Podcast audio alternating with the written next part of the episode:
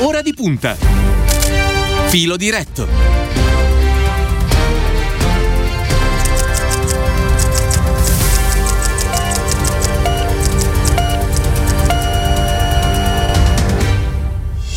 Lunedì 12 aprile sono trascorsi due minuti dopo le ore 14. Un buon pomeriggio e ben trovati all'ascolto da parte di Cristiano Bucchi. Un saluto a Elenia Daniello che quest'oggi si occuperà della parte tecnica, Silvio Garbini che seguirà per noi lo streaming e benvenuto negli studi di Radio Immagine al segretario del Partito Democratico Enrico Letta. Buon pomeriggio. Grazie, buon pomeriggio a tutti. E grazie per essere qui eh, con noi. Allora, ricordo, visto che questo è un filo diretto, il numero che le nostre ascoltatrici e i nostri ascoltatori hanno a disposizione per dialogare appunto con il segretario Letta è il 342 14 26 902. Ci sono anche alcune emittenti che sono già in collegamento e che stanno rimandando questa nostra intervista.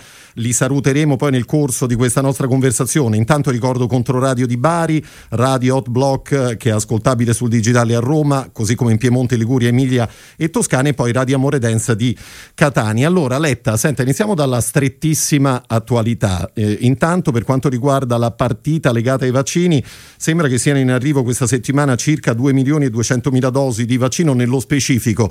Da oggi fino a mercoledì è previsto un nuovo carico settimanale di Pfizer con notevole aumento, circa un milione e mezzo di dosi. A queste si aggiungeranno altre 400.000 dosi di Moderna. Domani 360.000 dosi saranno stoccate nell'hub della difesa pratica di mare. Di queste 184.000 riguardano il primo carico di Johnson Johnson, mentre altre 170, 175.200 sono di AstraZeneca. E poi c'è tutto il dibattito sulle riaperture. Ecco, cosa dice il Partito Democratico a questo proposito?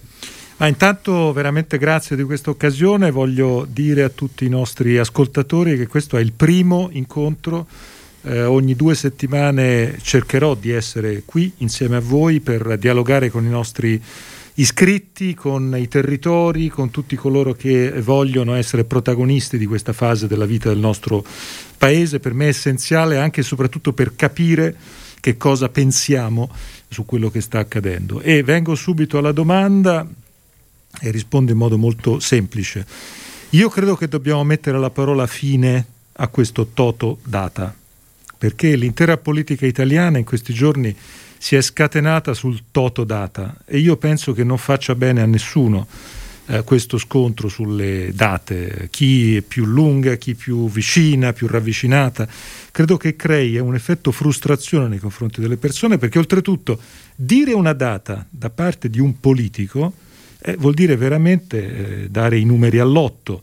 Il tema non è la data, il tema non è dire primo maggio, 15 maggio, 5 maggio.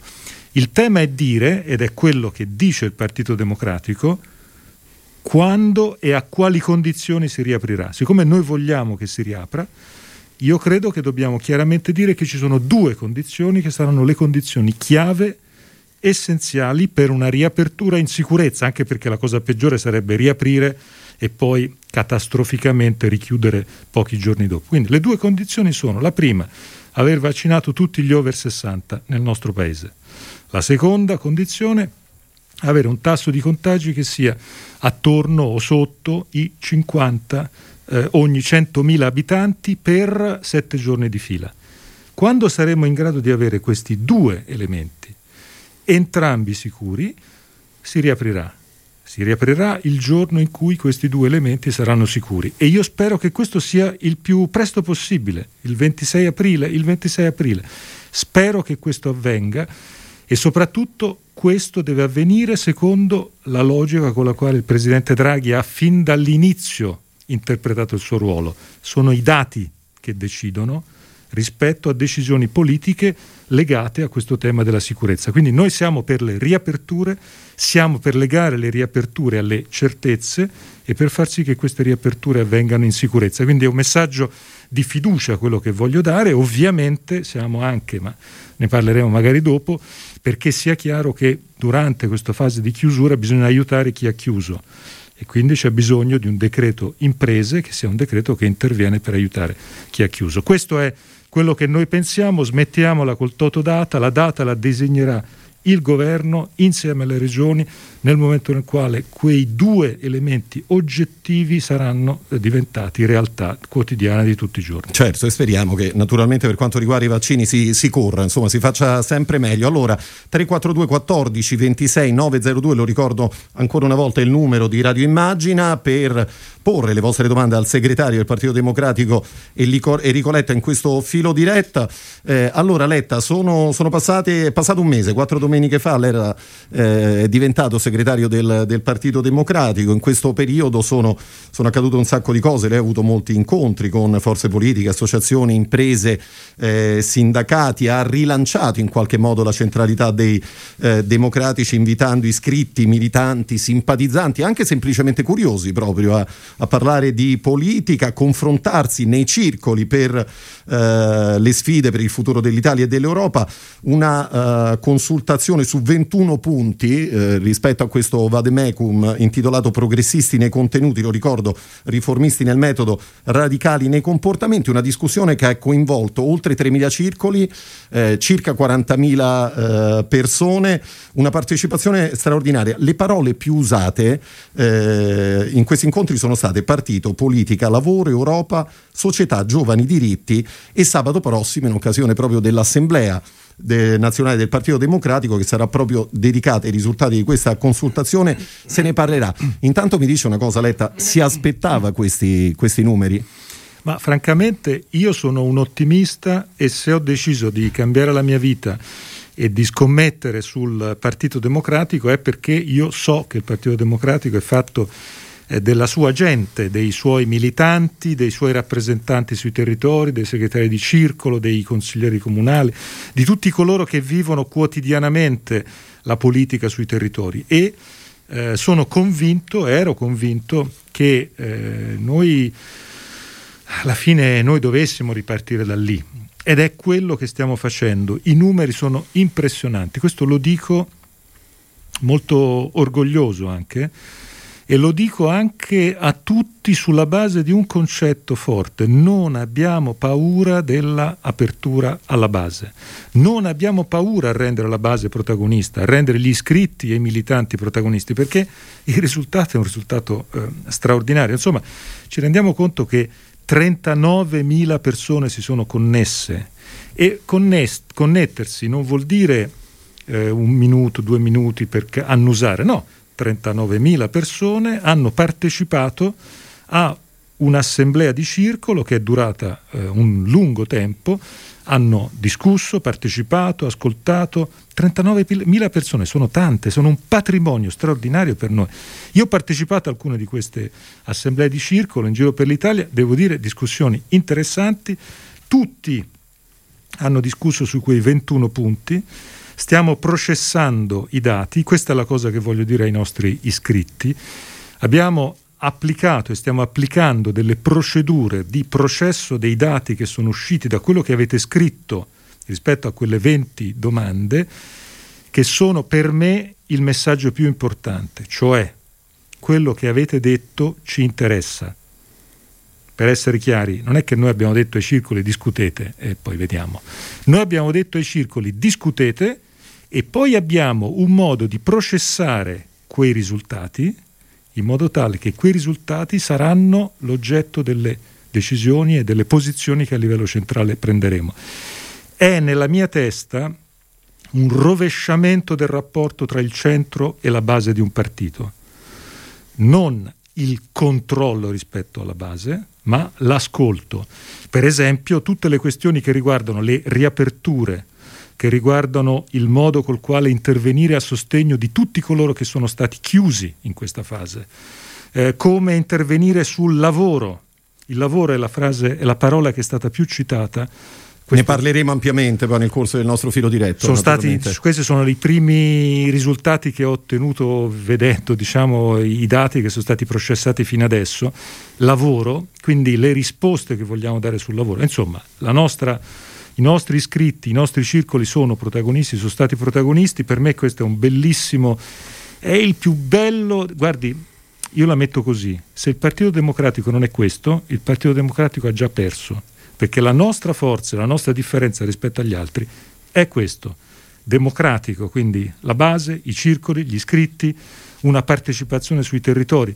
Perché eh, se dobbiamo giocare a chi è più leader carismatico, gli altri hanno costruito partiti sulla base del modello della leadership carismatica. Noi no, il nostro statuto e la nostra idea di politica è diversa, quindi è evidente che noi dobbiamo giocare su un'altra partita e questa partita parte dagli iscritti, dai circoli, da quella che io chiamo, la dirò così sabato, voglio preannunciare il cuore della mia relazione di sabato eh, all'Assemblea nazionale che sarà visibile in streaming da tutti, noi siamo e dobbiamo essere il partito dell'intelligenza collettiva. Questa è la differenza e la vera differenza tra noi e gli altri. Attenzione, non è che sto dicendo che gli altri non sono intelligenti, eh, questo lo dico perché è facile poi fare la battuta rispetto a questo. Noi scommettiamo sul fatto che l'intelligenza collettiva è meglio della leadership carismatica individuale, perché la leadership carismatica individuale funziona una volta, due volte, e poi non è che puoi fidarti sempre soltanto della leadership carismatica individuale. Alla lunga non funziona. Nel tempo di oggi, con il digitale, con l'orizzontale, alla fine l'intelligenza collettiva è molto più importante, i nostri circoli, la nostra base, i nostri iscritti sono l'intelligenza collettiva sulla base della quale noi faremo tutto questo sforzo. Letta, allora eh, abbiamo detto il, il, confronto, il lavoro sul, sul Vademecum che appunto stiamo, stiamo, raccontando, un altro, ne siamo molto felici anche perché vede protagonista Radio Immagine questo eh, filo diretto con ascoltatrici e ascoltatori che con eh, cadenza quindicinale, insomma in 15 giorni ci troveremo qui, avrà la possibilità di uno scambio in, in diretta con gli ascoltatori e poi ci sono le agora democratiche no? per raccogliere idee, proposte. Eh, le chiedo anche, anche per operare delle scelte? Sì, perché ehm, la democrazia nel nostro paese, come in tutta Europa in tutto il mondo, è messa, sotto, è messa in discussione. Io credo che tutti siamo rimasti attaccati alla televisione tutta la serata di quel giorno della Befana di quest'anno, quel 6 gennaio, quando abbiamo visto entrare dentro Capitol Hill negli Stati Uniti, a Washington DC, eh, tutta quella gente.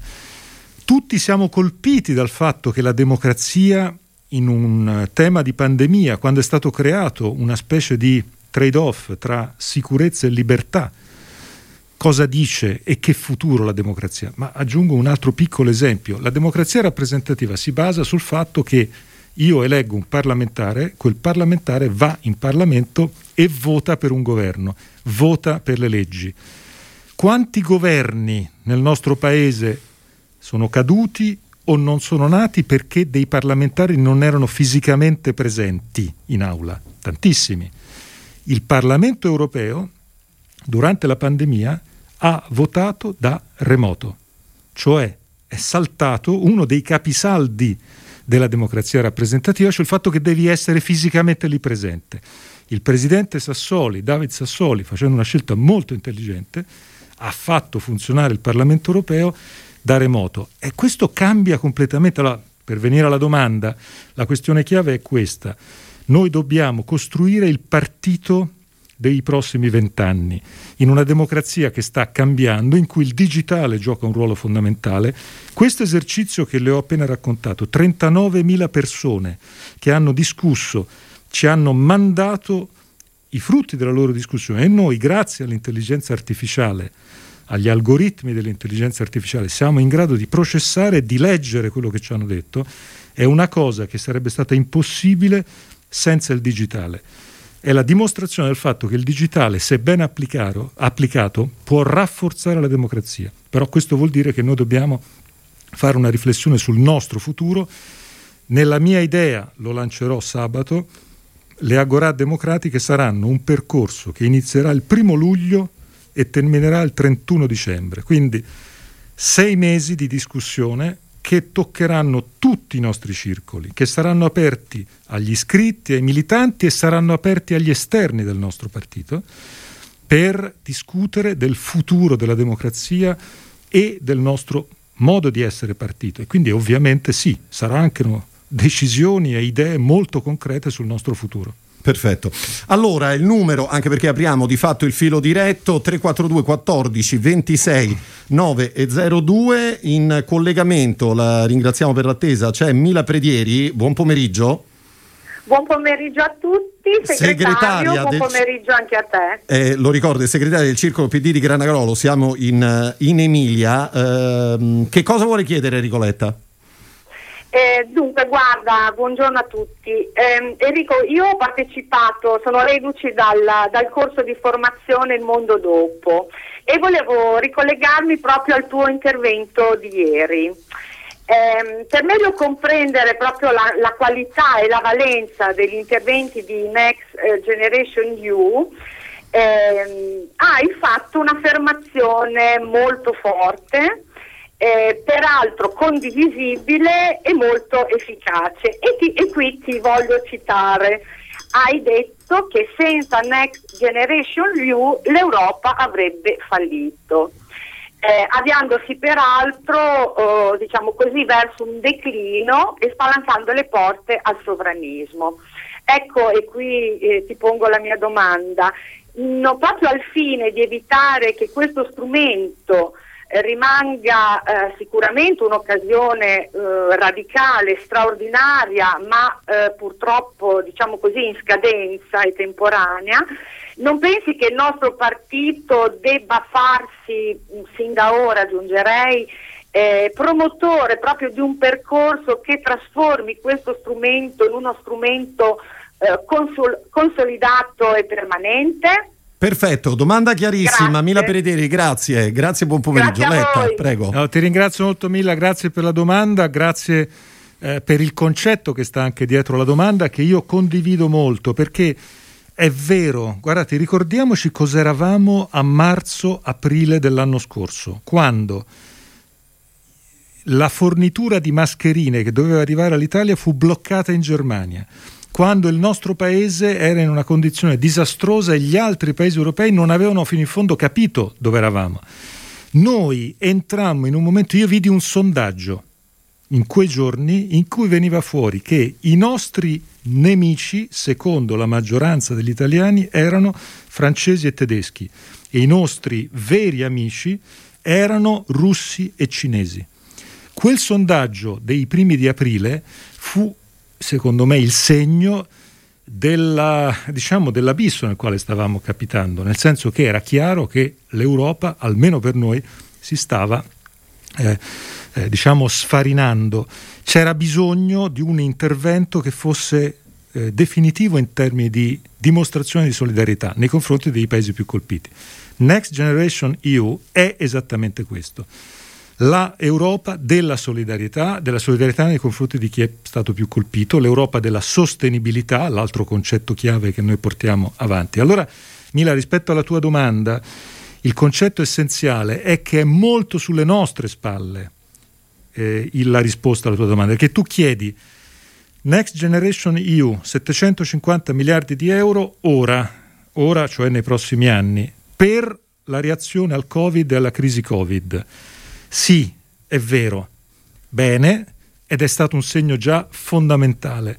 Ma se noi vogliamo che l'Europa di domani sia l'Europa della solidarietà, della sostenibilità, non possiamo dopo il Covid tornare a prima, cioè non possiamo tornare a un bilancio europeo totalmente asfittico e non in grado di fare quegli investimenti che invece Next Generation EU fa. Quindi la mia proposta è il Partito Democratico sia a livello europeo con i nostri alleati, sia nel governo italiano col presidente Draghi e i nostri momentanei alleati di governo, penso alla Lega, penso a Forza Italia, futuri alleati di governo, penso al Movimento 5 Stelle, bene, noi dobbiamo lavorare perché sia permanente, cioè Next Generation EU diventi lo strumento di raccolta di risorse con la tassazione dei giganti high tech, con i bond, gli eh, eurobond, lo strumento con il quale noi facciamo investimenti permanenti anche fra dieci anni, fra vent'anni, su sostenibilità digitale, equità, i grandi investimenti che l'Europa deve fare. Se facciamo così l'Europa è veramente il nostro futuro.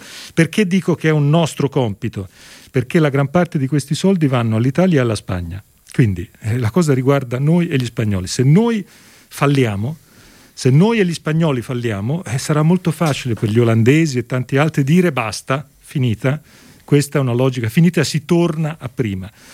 dal nostro successo, ecco perché noi tifiamo perché il piano nazionale sul Next Generation EU sia ben fatto, sia basato sull'equità, sia basato su gion, eh, donne, giovani, sud, sia basato sulle tre transizioni digitale, eh, ecologica e dell'equità. Questi sono i nostri capisaldi e io credo che se noi facciamo così allora sarà permanente e allora l'Europa sarà effettivamente quell'orizzonte di speranza e di solidarietà che vogliamo.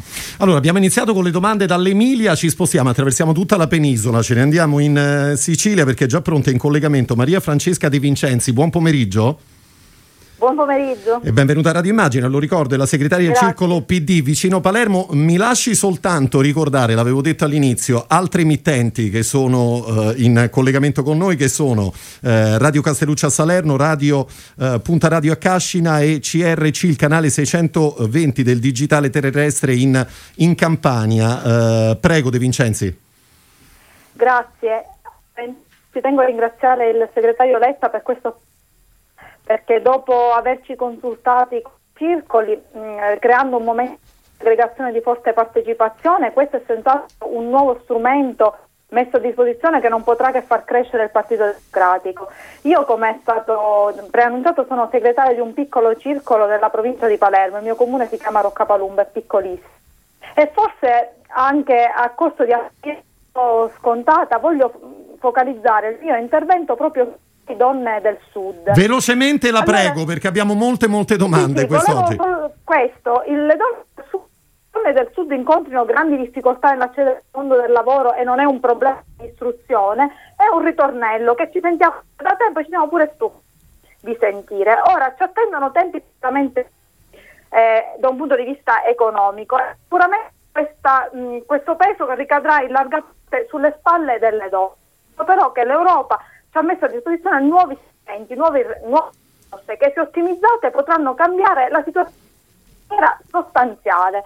E il nostro partito più volte ha affermato che il Paese avrà una vera ripartenza solo se donne e ripartono insieme. Ora, quello che chiedo è questo, dichiarazione di principio del tipo aiuteremo il Sud, aiuteremo le donne, da donna, da professionista, da segretaria di circolo, cioè dove non c'è il tempo prolungato a scuola, dove non c'è nulla che supposti le donne al lavoro, voglio chiedere perché chiaramente non posso più farmele bastare. Eh, chiedo al nostro segretario quali saranno gli atti concreti che noi Partito Democratico proporremo di inserire nel PNRR al fine di colmare questo gap, altrimenti donne, noi donne del sud non saremo mai protagoniste. Perfetto, perfetto, grazie De Vincenzi. Allora, Ma trovo Letta. che la domanda sia molto ben articolata perché noi sappiamo benissimo che se lavoriamo in continuità con le regole che sono esistite fino adesso, non cambieremo in nulla la realtà del nostro paese. La realtà del nostro paese è una realtà in cui le donne, e in particolare le donne del sud, sono marginalizzate. Cosa vuol dire intervenire in discontinuità? Vuol dire tante cose. Noi l'altro giorno abbiamo fatto una bella riunione qui eh, coordinata da Cecilia Delia, la nostra responsabile di questo settore, nonché portavoce delle donne democratiche, insieme a tutte le associazioni che si occupano di questo tema. E le idee che sono venute fuori sono, eh, ne dico alcune, ovviamente la prima è quella per, quale, per la quale noi dobbiamo andare a pescare in discontinuità, eh, a proporre là dove normalmente non c'è per esempio la volontà eh, di proseguire gli studi universitari, la volontà di proseguire gli studi universitari nel campo nel quale le donne italiane e del sud sono purtroppo più minoritari, penso al campo delle materie scientifiche, le famose STEM, dove i numeri sono veramente infinitesimali, andando a cercare e a offrire un eh, percorso privilegiato. La stessa cosa per quanto riguarda la partita dei nidi d'infanzia. Il Partito Democratico ha fatto della eh, obiettivo di estendere i nidi d'infanzia in tutto il paese in una modalità ovviamente senza che questo abbia carichi eh, economici, ma con una modalità che oggi è probabilmente una delle vere mancanze, perché eh, noi sappiamo benissimo che abbiamo un paese a due velocità, se non più velocità regioni del nord dove il sistema dei nidi d'infanzia funziona e non a caso sono le regioni dove il lavoro femminile va meglio e regioni del sud dove i nidi d'infanzia invece eh, non ci sono e dove non è un caso che il lavoro femminile non c'è. Quindi secondo tema assolutamente enorme.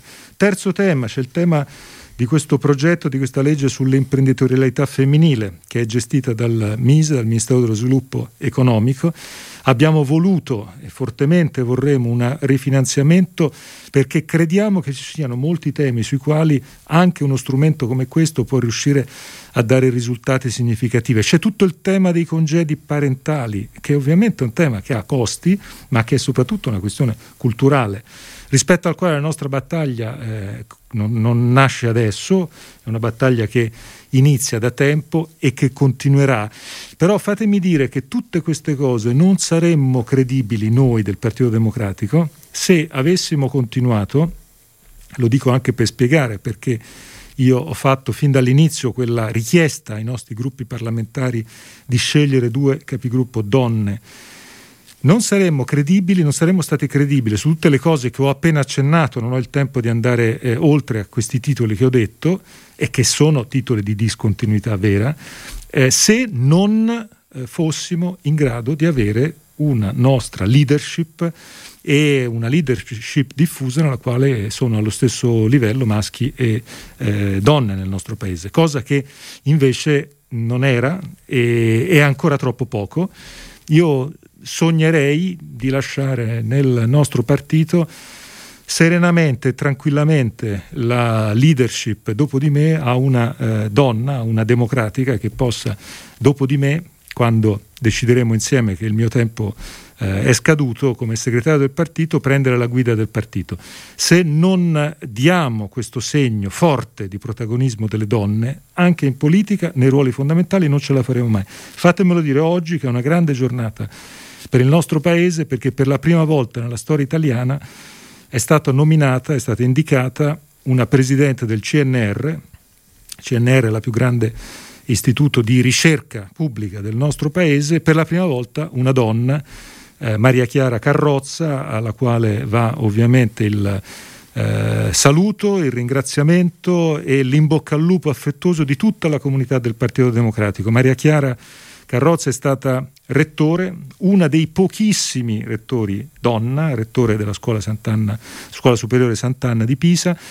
Eh, già questo fatto che il 95% dei rettori nel nostro paese sono uomini la dice lunga, i ruoli apicali è sempre difficile e faccio le congratulazioni a una ministra donna, la ministra Messa, la ministra dell'Università, che ha fatto questa scelta e ha indicato appunto Maria Chiara Carrozza, che è stata deputata del Partito Democratico e che ha fatto, oltre naturalmente ad essere stata anche ministro eh, dell'istruzione, e il fatto che oggi sia scelta come presidente del CNR è per me un bella, una bella notizia per il nostro paese, è il segno che eh, stiamo facendo dei passi avanti, quindi li faccio a nome di tutta la comunità del PD l'in bocca al lupo.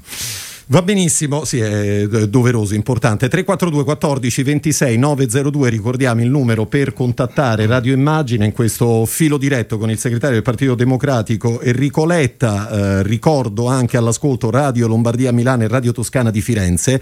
Letta, parliamo di lavoro tema, tema centrale in, questa, in, questi mesi, tema che sarà sempre più centrale guardando al futuro. In questi, in questi, giorni sono arrivate tantissime domande dei nostri ascoltatori e delle nostre ascoltatrici. Io adesso le leggo qualcosa, eh, spero di essere il più veloce possibile. Quando parliamo di identità del PD non dobbiamo mai dimenticare i lavoratori, i lavoratori che ci votavano fino a che non si sono visti traditi proprio dal partito in cui ancora credevano. La ricostruzione dei diritti dei lavoratori deve essere tra le priorità del nostro PD. E poi ancora, caro Enrico, solo più bravo eh, ci può salvare, tutti gli altri problemi li risolveremo di conseguenza. Ricordati che esiste ancora una classe operaia, anche se tutto è diverso rispetto al passato. Sei l'ultima nostra speranza. E poi ogni partito non può essere il partito di tutti gli elettori, quindi deve scegliere da che parte stare. Joe Biden Biden, tassando i più ricchi e facendo un investimento di 4 mila miliardi di dollari sul rilancio dell'economia e sul sostegno al ceto medio e ai ceti bassi, ha detto da che parte sta. Noi come Partito Democratico riusciamo finalmente a fare una politica per coloro che hanno meno, prelevando risorse a coloro che in questi anni si sono arricchiti? Letta. Sì, eh, la nostra scelta di campo la facciamo, la faremo e la faremo tutti insieme perché queste riflessioni saranno parte anche della discussione che faremo dal primo luglio al 31 dicembre in questo esercizio delle agorà democratiche, che sarà anche un esercizio importante sulle nostre priorità. Intanto, eh, come veniva già detto prima, la parola lavoro è la parola più ricorrente nei eh, vademecum che ci sono tornati da questo processo di ascolto e di dibattito che c'è stato nei nostri circoli. Più di 6.000 volte eh, la parola lavoro è stata declinata nei quasi 2.000 eh, vademecum che sono tornati e che stiamo processando in questi giorni per avere tutti i dati disponibili per l'assemblea di sabato. Aggiungo anche che eh, noi presenteremo questi dati prima dell'assemblea di sabato, venerdì farò un incontro stampa nel quale presenterò eh, tutti i dati, eh, credo che sarà una cosa importante anche questa, perché sarà significativo che anche tutti i componenti dell'Assemblea nazionale vengano sabato avendo eh, chiaro di che cosa si è parlato e cosa è uscito. Quindi dicevo lavoro. Perché facciamo questa scelta? La facciamo per tanti motivi, perché fa parte della nostra identità, ma ovviamente eh, deve declinarsi. Allora, innanzitutto la difesa del lavoro nel momento nel quale la crisi è più profonda. Eh, noi siamo quelli che hanno lavorato col governo eh, Conte 2 per far sì che eh, i licenziamenti non fossero possibili e continuiamo a lavorare in questa direzione. Purtroppo licenziamenti ci sono stati, o meglio, licenziamenti hanno perso il lavoro, soprattutto lavoratori eh, deboli, lavoratori fuori eh, dalle eh, aziende, dalle piccole, dalle grandi aziende e questo crediamo che sia stato e sia veramente la cosa più preoccupante per tutti noi, quando pensiamo a quel mezzo milione di italiani che hanno visto il loro lavoro scomparire a causa della pandemia, noi pensiamo anche al fatto che invece ci sono eh, molte aziende, molti italiani che eh, grazie alla pandemia e grazie alle regole che sono cambiate in fondo hanno avuto anche alcuni vantaggi. Quindi io credo, e lo dico al governo, che una riflessione sul futuro dal punto di vista della riforma fiscale sia una riflessione che debba tener conto di quello che è successo in questo anno. Questo anno non è stato uguale per tutti. Questo è stato un anno innanzitutto nel quale si sono eh, accresciute le disuguaglianze. Ci sono state eh, parti d'Italia che hanno pagato di più rispetto a parchi, parti d'Italia che sono state eh, meno in difficoltà lo, lo, citavo nella risposta precedente, le donne hanno pagato un prezzo più alto, sicuramente hanno pagato un prezzo più alto. Quindi innanzitutto il nostro tema è quello di difesa e bisogna partire da qui. In secondo luogo nostro, la nostra questione principale è quella di un'evoluzione, anche di una riforma. Il ministro Orlando, oggi vi invito a leggere una bella intervista che ha fatto su Repubblica, un'intera pagina con tutta una serie di idee importanti sia sul mantenimento del lavoro che c'è, quindi di difesa del lavoro che c'è, sia di evoluzione verso nuovi lavori. Ora, evoluzione verso nuovi lavori vuol dire che la pandemia, per esempio, eh, ci ha tutti imposto comportamenti diversi. Dentro Next Generation EU c'è anche tutta un'idea di futuro, di sostenibilità che passa attraverso comportamenti e consumi differenti che quindi fanno nascere nuove forme di lavoro. Noi vogliamo aiutare anche i giovani perché io lo dico molto francamente, noi difenderemo il lavoro che c'è, ma non basta difendere il lavoro che c'è, che il lavoro che c'è è il lavoro di coloro che sono già dentro il mercato del lavoro. In questi anni si sono affacciati al mercato del lavoro giovani che trovano un mercato del lavoro asfittico, in cui non nascono nuove iniziative. E noi dobbiamo, ecco da qui per esempio la nostra proposta di una dote per i diciottenni, ad esempio. Noi dobbiamo aiutare i giovani a... Eh, sviluppare i loro talenti, le loro capacità, anche a mettersi in proprio per mettere in campo delle iniziative. Questa idea, piccola forse, ma molto importante per parlare eh, anche a una categoria molto spesso bistrattata come quella per l'appunto eh, dei giovani. Insomma, eh, credo che su questo tema non soltanto stiamo facendo tanto e, eh, ripeto, al governo è il tema che dobbiamo presidiare di più, ma sarà il tema sul quale io lo so saremo giudicati. Quindi io metterò il massimo di impegno possibile anche per discutere con i lavoratori e con le loro rappresentanze. Ho incontrato in questi primi giorni i sindacati, ho incontrato e sono molto eh, contento degli incontri che ho avuto, incontri molto belli, molto interessanti che ho avuto con Landini, con Sbarra, con Bombardieri, con i capi eh, della CGL, della CISL e della WIL. Continueremo a confrontarci anche perché per noi il confronto con le parti sociali, con i sindacati, con i rappresentanti delle imprese è fondamentale. E aggiungo, ho fortemente voluto assegnare una responsabilità in segreteria in quanto inviato speciale verso le piccole e medie imprese a una persona che ha fatto della sua vita eh, diciamo la vita proprio al cuore, al centro delle piccole e medie imprese, cioè di Cesare Fumagalli, che è stato per molti anni il capo, il responsabile di una delle principali associazioni artigiane d'Italia, e gli ho chiesto proprio questo. PMI sono il cuore del nostro sistema troppo spesso non guardano al PD come partito di riferimento perché pensano che noi siamo solo quelli del lavoro dipendente e non è così. Noi difendiamo il lavoro dipendente, il lavoratore, ma noi vogliamo anche aiutare coloro che vogliono creare lavoro e il lavoro delle PMI in questo senso è per noi fondamentale. Siamo arrivati intanto alle 14.38 minuti, stanno arrivando centinaia di messaggi e di telefonate. Io mi scuso con uh, tutte e tutti perché eh, insomma eh, non riusciremo a rispondere a tutte le domande, è praticamente impossibile, ma poi avremo modo nel corso delle prossime settimane, nel corso dei nostri fili diretti, di, di rispondere veramente a tutti. Ricordo ancora il numero 342 14 26 902. Do il benvenuto a Simona Ferri. Buon pomeriggio. E buon pomeriggio, grazie. È, è segretaria del circolo PD di Leinate, siamo vicino, vicino Milano. Le, le, chiedo soltanto sì. di ascoltare un, un istante, di aspettare, di pazientare un istante, Letta, perché a proposito di disuguaglianze, eh, in questi giorni sono arrivate veramente decine di, di, messaggi e di testimonianze su questo. Le volevo solo leggere un, un messaggio che è arrivato da una nostra ascoltatrice che la saluta e dice: Prima di essere pesante, vorrei dirle che la stimo molto. Si è accollata un'impresa titanica. Sono Lorena di Correggio e mi sento tradita nel più profondo dell'anima dalla sinistra nella quale ho sempre creduto e votato. Ora se mi trovassi nelle urne metterei una X, tradita perché gli sforzi che tutti i santi giorni facciamo non ci ripagano. Sono rimasta vedova giovane, i miei figli arrancano, mettere su famiglia è impossibile, il figlio più piccolo si sta laureando, ma per quale futuro? Io devo svendere la casa che abito, sono dissanguata da tasse eh, che lascio sulla busta paga, non riusciamo più a vivere dignitosamente. Per me vivere dignitosamente significa curarmi, poter fare tre giorni al mare, sicuramente non leggerà mai questo messaggio, ma sono, siamo stanchi. Alzarsi tutti i giorni, fare 12 o più ore, per che cosa?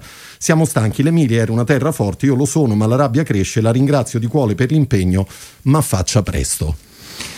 Io posso soltanto dire una cosa.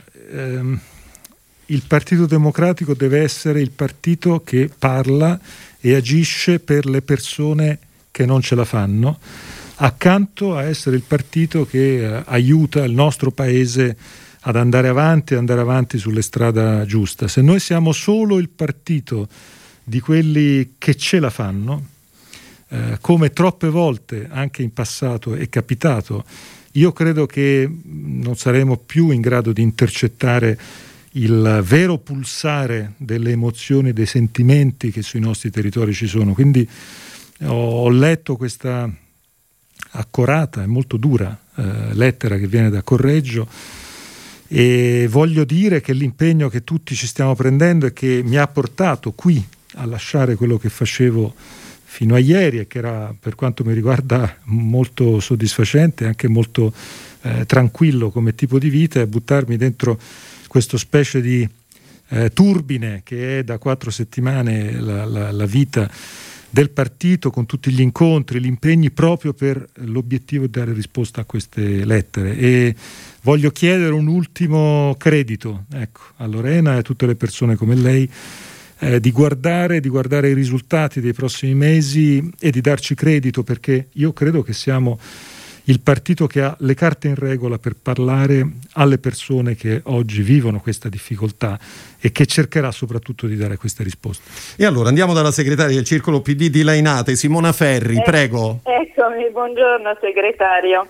Io vado diretta al problema perché le cose che lei ha detto sono belle e interessanti. Io adesso mi ritrovo prossimamente a dover ritesserare le persone. Mi ritrovo davanti a un tesseramento e la gente, che è la nostra gente, è gente di pensiero, è gente che ragiona e si pone tante domande. Io cosa devo dire?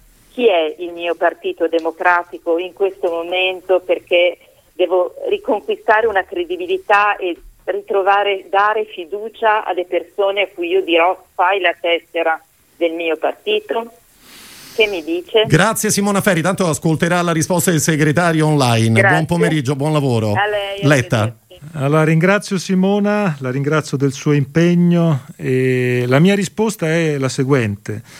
Noi discuteremo insieme su quale sarà il partito del futuro.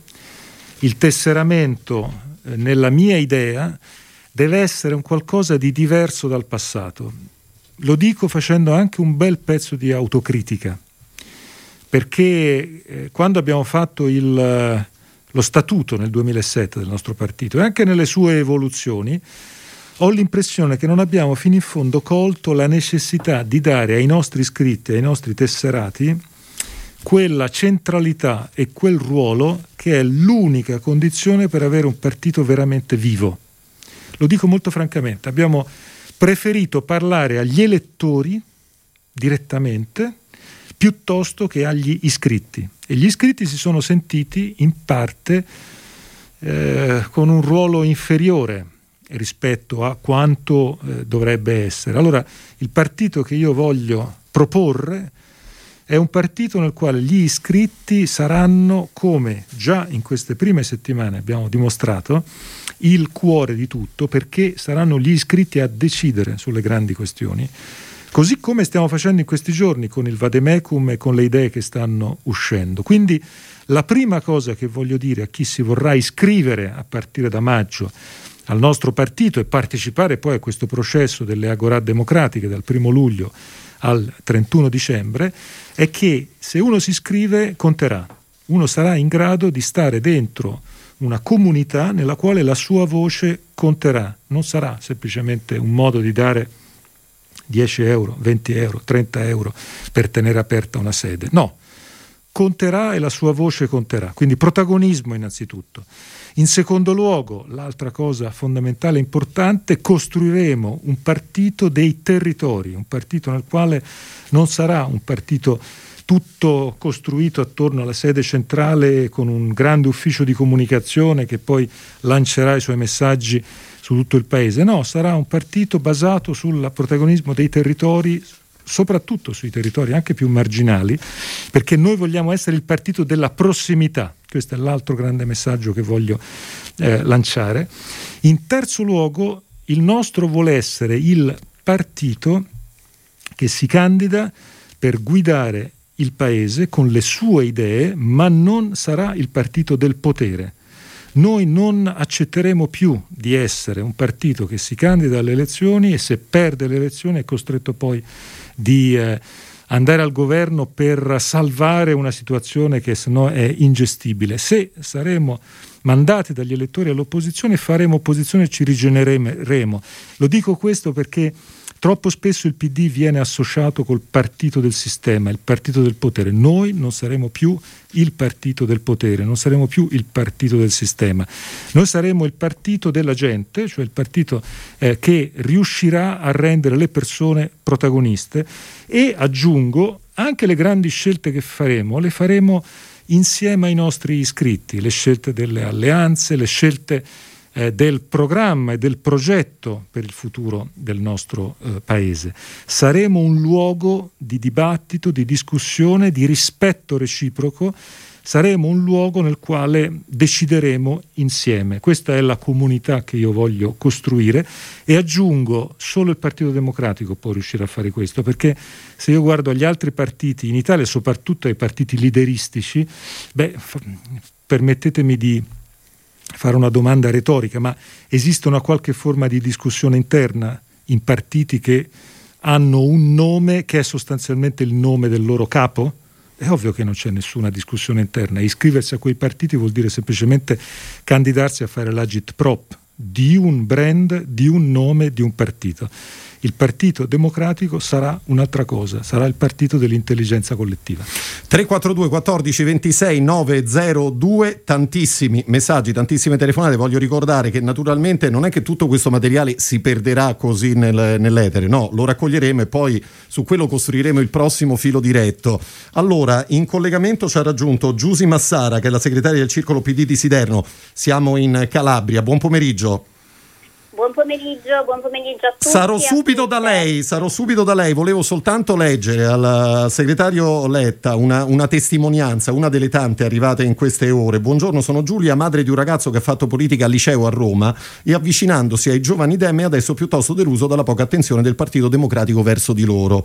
Eh, si chiede se siano le sardine i veri giovani democratici. Visto che lei è molto attento al tema dei giovani, volevo chiederle come pensa di riaggregarli. Grazie, in parte ha risposto, non so se vuole aggiungere aggiungere no, qualcosa? Aggiungo Letta. che io se non eh, riuscirò a raggiungere i giovani, a riportarli nel partito, a riportare i giovani a votare per il nostro partito e ad avere una classe dirigente giovane, avrò fallito, anche se vincessi le elezioni, anche se vincessi le prossime elezioni.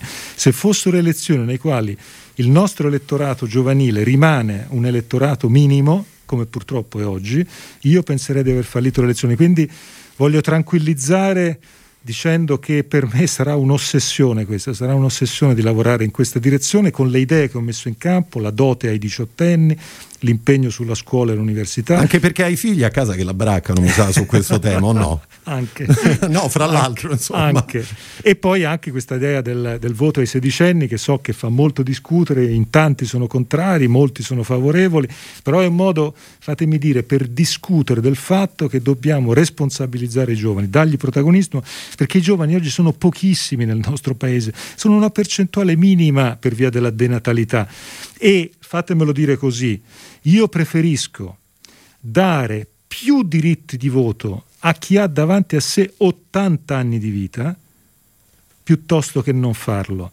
Se io do il diritto di voto a chi ha 80 anni medi o 90 anni medi di vita, io credo, fatemi dire francamente come, come la penso, che il suo voto sarà un voto che guarderà al futuro e credo che il nostro Paese abbia bisogno di rafforzare la sua parte di elettorato che ha lo sguardo lungo lo sguardo lungo per definizione, perché è giovanissima e ha davanti 80 anni di vita. Certo. Giusy Massara, prego, la domanda.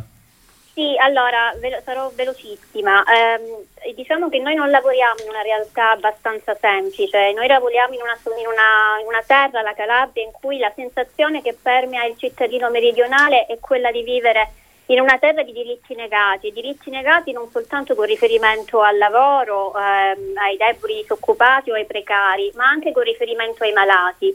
La sanità in Calabria è commissariata da anni ormai e la pandemia ci ha portato ad essere zona rossa, soprattutto nelle prime fasi, non per numero dei contagi, ma proprio per assoluta inefficienza di strutture sanitarie o di personale. Io le chiedo quindi eh, come intende affrontare questi temi che eh, per noi calabresi sono abbastanza urgenti e che rappresentano la, la necessità che non si può più rinviare di un riequilibrio territoriale tra nord e sud, a sollevare l'attenzione, a riportare sul tavolo dell'agenda del governo Draghi e anche del Partito Democratico i temi importanti, quelli quello della sanità, delle infrastrutture e del lavoro al sud. Non, ehm, e lo dobbiamo fare secondo me segretario attraverso ovviamente una, un collegamento anche con quelli che sono i nostri rappresentanti locali e sappiamo che da qui a breve torneremo alle elezioni sia a livello regionale sia a livello locale. Io personalmente opero in, una, in un paese che è vittima di scioglimento per, per mafia, per cui abbiamo necessità che eh, il territorio venga eh, attenzionato particolarmente dal, uh, dal, partito e dal, dal, governo. Perfetto, Giusy Massara si fermi qui anche perché insomma, ha messo sul tavolo tanti importantissimi temi. Letta, prego. E sono temi che non meritano di essere discussi nell'ultimo minuto di trasmissione che abbiamo, quindi io posso dire a Giusy che mi metto in testa l'impegno a venire a Siderno eh, a venirci per tempo, la campagna elettorale in Calabria in autunno sarà un momento molto importante per cercare di far svoltare questa idea che non c'è più niente da fare, perché noi dobbiamo combattere contro quest'idea, l'idea che non c'è più niente da fare, che tanto è tutto perso lì. E siccome io sono convinto che non sia così, ho avuto modo di lavorare con tanti giovani calabresi in questi anni e ne ho tratto l'idea che c'è una ricchezza, c'è una ricchezza di eh, genuinità, di idee, di intelligenza sulla quale noi dobbiamo investire. Quindi a partire ovviamente dalla questione dei servizi, del welfare, della sanità, che era la questione da cui era partita Giusi. Il mio impegno quindi Giusi è venire a Siderno, venirci il più rapidamente possibile, appena le condizioni sanitarie lo consentiranno. Io voglio, permettetemi di dire, girare l'Italia perché eh, l'Italia e il Partito Democratico non è la sede di Largo del Nazareno, dove oggi sono e dove sono qui oggi eh, a Radio Immagina e fatemi ringraziare Andrea Bianchi e tutto, tutto Radio Immagina perché è stata per me questa prima esperienza di oggi un'esperienza che mi conferma nell'idea che la nostra radio è una radio uno strumento straordinario e che è uno strumento di eh, contatto, di ascolto con eh, i territori e con i territori del Partito Democratico ho intenzione di usarla come abbiamo già detto, lo farò con grande eh, impegno e sarà questo tema dei territori il tema che mi porterà poi a girare quando sarà possibile, appena sarà possibile per il nostro paese, a incontrare i circoli, a incontrare i nostri militanti, i nostri amministratori, ad ascoltare le grida di disperazione come quella di Giusi eh, che abbiamo ascoltato adesso e a cercare insieme a trovare le eh, soluzioni, le soluzioni ai tanti problemi che abbiamo. Abbiamo ancora sette minuti a disposizione, il numero 342 14 26 902, Giovanni Tonella è il segretario dell'Unione Comunale PD di Treviso. Eh, prego la domanda velocemente perché abbiamo veramente poco, poco tempo ancora a disposizione.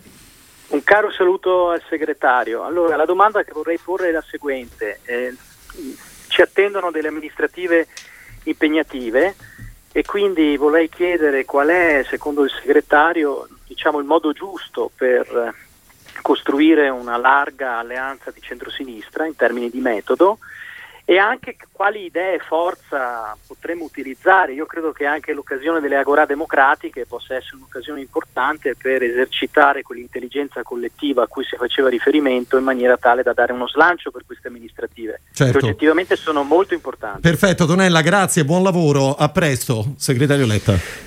Eh, le amministrative arrivano come un passaggio, un banco di prova molto significativo per la costruzione di un'alleanza vincente alle prossime elezioni politiche del 23, quando noi siamo sicuri che saremo a quel punto fuori eh, dalla crisi, dalla pandemia. Le amministrative intervengono in una terra di mezzo perché ci stiamo ragionando adesso stiamo verificando una serie di eh, situazioni, anche di situazioni complesse in tanti territori, state discutendo il modo migliore per presentarsi e sappiamo tutti benissimo che queste amministrative però le stiamo cominciando in una fase in cui ancora non si possono fare gli incontri eh, pubblici, ancora tutto via Zoom, eh, la politica via Zoom non è tutta la stessa cosa, diciamo, rispetto al vedersi, toccarsi, parlarsi, guardarsi negli occhi, come io mi auguro presto possa tornare a essere.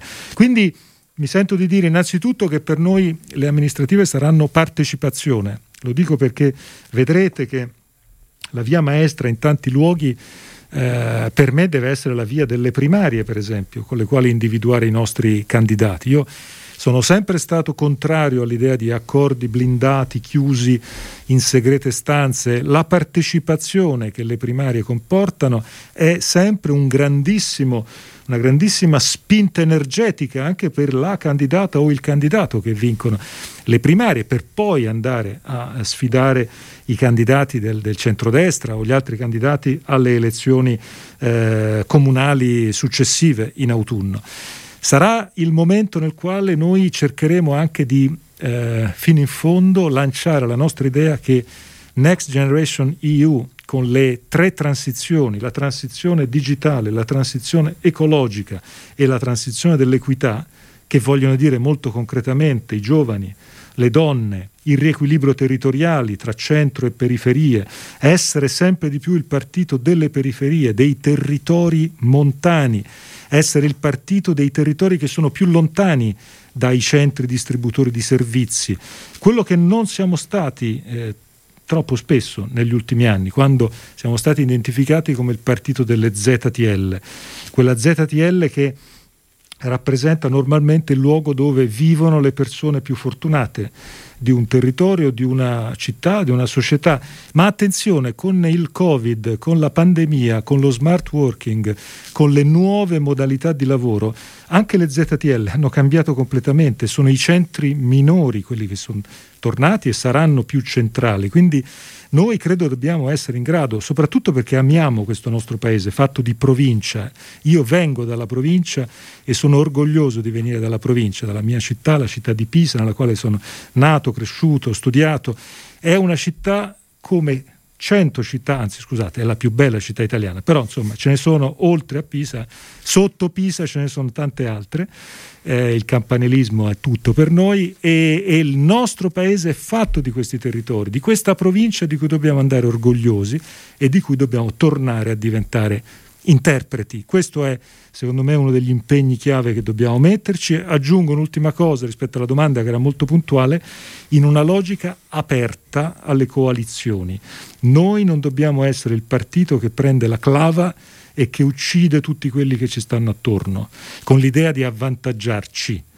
Noi dobbiamo essere un partito generoso, lungimirante, che cerca di costruire attorno a noi coalizioni perché solo così credo che saremo di nuovo vincenti. Ricordiamoci sempre che il centro-sinistra in Italia ha vinto, ha avuto la maggioranza quando ha fatto coalizioni e questo dobbiamo tornare a fare.